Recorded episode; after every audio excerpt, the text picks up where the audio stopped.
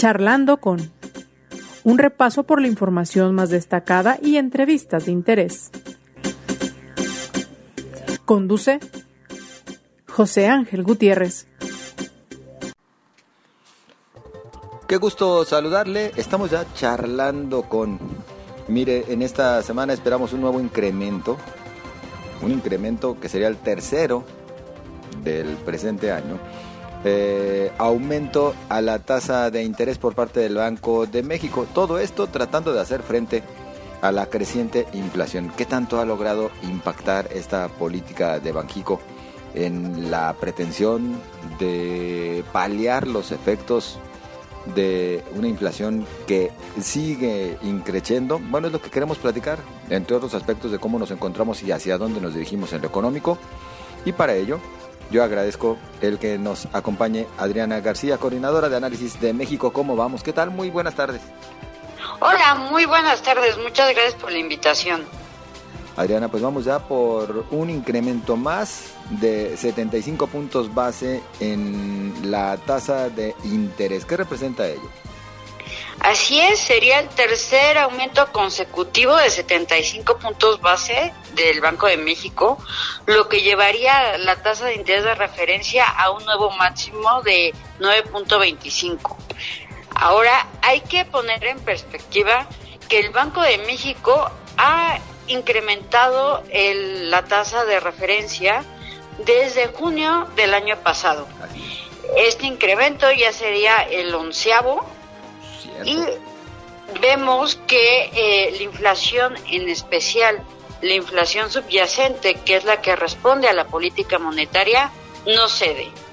Vemos eh, que la inflación a la primera quincena de septiembre eh, fue ligeramente menor a la que habíamos visto al cierre de agosto en 876 anual, pero este punto 01 que se registró a la baja fue producto del otro componente, del componente de la inflación no subyacente.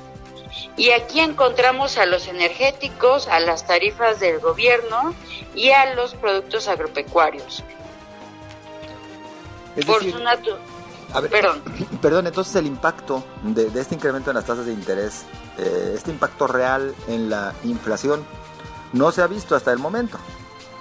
No, hay que recordar que la política monetaria sí tiene un retraso para impactar las variables económicas, pero ya llevamos eh, pues más de un año con un ciclo de, de alza en la tasa de referencia y las condiciones externas han, eh, se han complicado y entonces no hemos podido observar que ya pasó lo peor de la inflación y lo más delicado es que eh, si la inflación es de 8.7, si vemos los índices de precios de los alimentos, estos presentan una variación anual de 15%.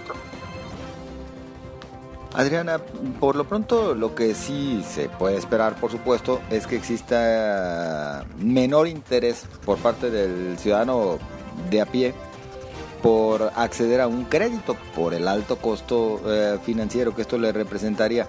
Y sin embargo, también ante la situación eh, crítica que viven las familias, lo más triste del caso es que hay quienes están tratando de sobrevivir a base del dinero plástico, a base de la tarjeta de crédito, es decir, veremos inclusive todavía un mayor impacto entre quienes menores ingresos tienen aún con ello.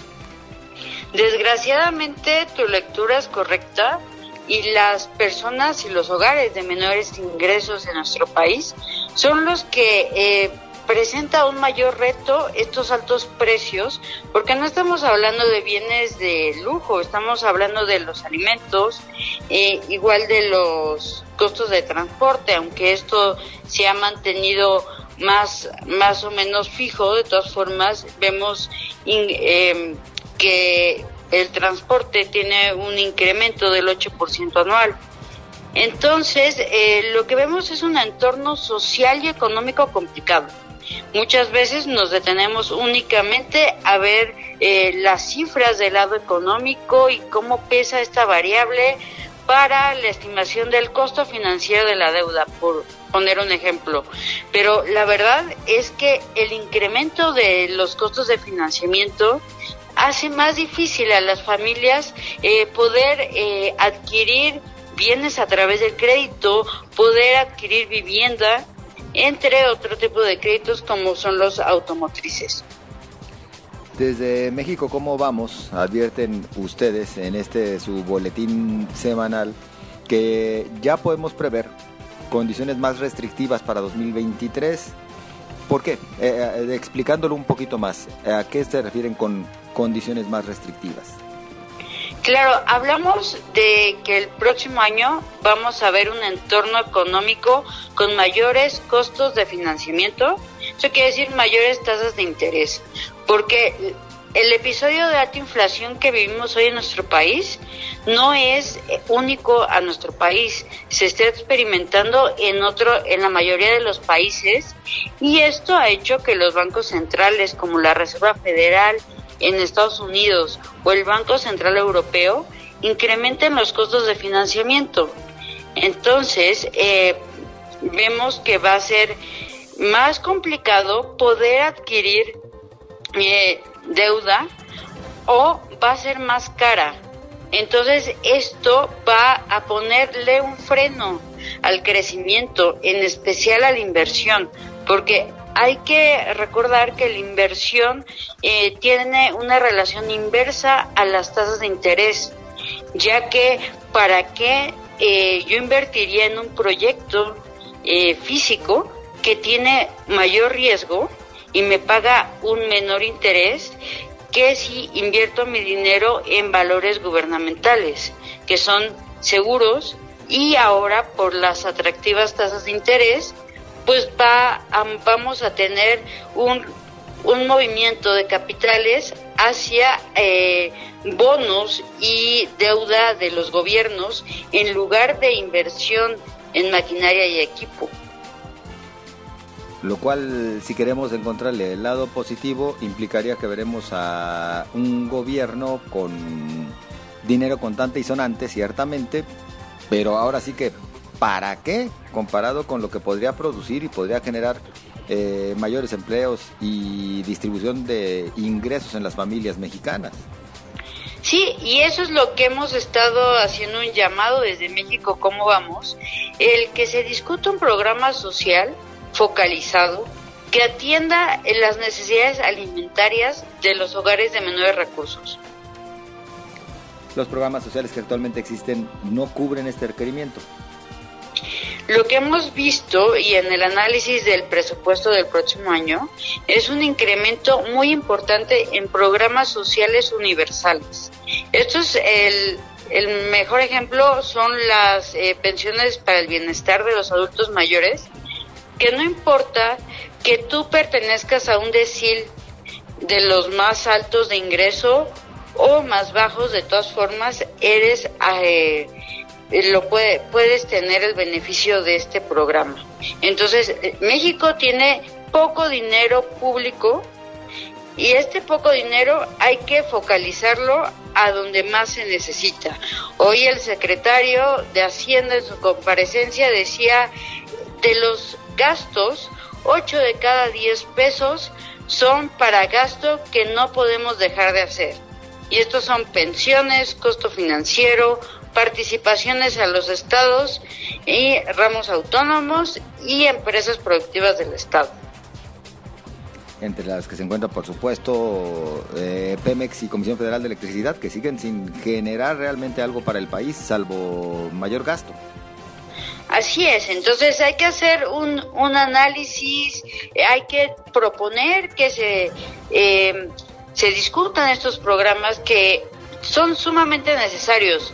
En México, como vamos, eh, coincidimos con el Banco de México de que a pesar que ya no fue un episodio transitorio de inflación, hacia finales del año pasado vamos a volver a ver inflación cercana al límite superior del Banco de México, que es 4%, pero en estos meses las condiciones se van a poner muy complicadas, sobre todo para las familias de menores ingresos. Adriana, eh, ustedes han insistido en este tema, que los programas sociales cuando se aplican así de manera universal, poco abonan para hacer frente a la desigualdad que existe en nuestro país. si se otorga el mismo recurso económico a los adultos mayores de niveles eh, más bajos de ingreso o inclusive que se encuentran en pobreza extrema que a aquellos que tienen alta capacidad económica, pues no se logra eh, reducir esta brecha. ¿Alguna vez han tenido ustedes oportunidad de plantearlo más directamente con algún representante del actual gobierno acerca de la pertinencia de que los programas sociales pues tengan sí esta diferenciación entre los más pobres, clase media y la escasa eh, clase pudiente de nuestra nación? Desgraciadamente no hemos tenido ningún acercamiento con alguna autoridad, pero en cada una de nuestras propuestas siempre incluimos el programa para garantizar el acceso a la canasta básica alimentaria a los 10.8 millones de mexicanas y mexicanos en situación de pobreza extrema que identificó el Coneval en 2020. ¿Y en este tenor vamos todavía hacia atrás? No, lo que pasa es que no se ha atendido. Esperamos que con la reactivación económica probablemente estos millones en situación de pobreza extrema se reduzca marginalmente porque hay que recordar que nuestro país no ha recuperado sus niveles prepandemia. Reactivación no podemos celebrar un, un crecimiento de 2% anual este año, como lo estima el mercado. Hacienda lo estima en 2.4, eso es más complicado. Pero con dos, crecer 2% anual este año, y eso que ya son buenas noticias y ya se revisó al alza este estimado en, los últimos, en las últimas semanas, con ese crecimiento no recuperaríamos nuestro nivel o el tamaño de la economía que tenía México en 2019. La reactivación económica, como para cuándo se podría decir ha llegado? Bueno, lo que vemos es que el año pasado dejamos pasar la gran oportunidad de tener una eh, recuperación económica completa y esto nosotros lo identificamos porque hemos dejado pasar muchas oportunidades de aumentar la inversión en el país y desgraciadamente por la poca certeza jurídica que esta administración ha proporcionado y que hoy en día tenemos eh, las consultas en materia energética eh, por el lado del TEMEC. Adriana, a manera de cierre de esta charla por cuestiones de tiempo, eh, ¿qué podemos esperar para los próximos meses a partir de cómo nos encontramos en estos instantes en cuanto a inversión, inflación, crecimiento, empleo y vaya, pues qué decir de un ingreso digno para los mexicanos? Bueno, sin duda nos esperan meses de importantes retos, pero por ahí tenemos una gran oportunidad y es la reconfiguración de las cadenas de suministro global que por cuestiones de la pandemia o geopolíticas, como es el caso de, China y la tensión entre China y Estados Unidos, muchas industrias están tratando de acercarse al mercado norteamericano. Y nuestro país tiene la gran suerte de tener una geografía privilegiada y tener el Tratado de Libre Comercio. Si podemos capitalizar estos movimientos de inversión, vamos a poder hablar de un mejor 2023, a pesar de que todavía persista alta inflación y que esta le va, eh, va a perjudicar el desarrollo o el buen dinamismo que ha tenido el consumo en el mercado interno y como comentábamos al principio, pues los costos de financiamiento también van a tener un efecto en el consumo interno. Sí, podemos capitalizar esas oportunidades y no nos peleamos con los socios comerciales, ¿verdad? Claro. Exacto. Adriana, muchas gracias por acompañarnos. Muchísimas gracias por la invitación. Muy amable. Es Adriana García, coordinadora de análisis de México, ¿cómo vamos? Bueno, ahí tiene usted el panorama actual y la expectativa. Esperamos sus comentarios a través de las redes sociales en Twitter, arroba José Ángel GTZ, en Facebook, José Ángel Gutiérrez, la fanpage. Para usted, por lo pronto, lo mejor, pásela bien y hasta mañana.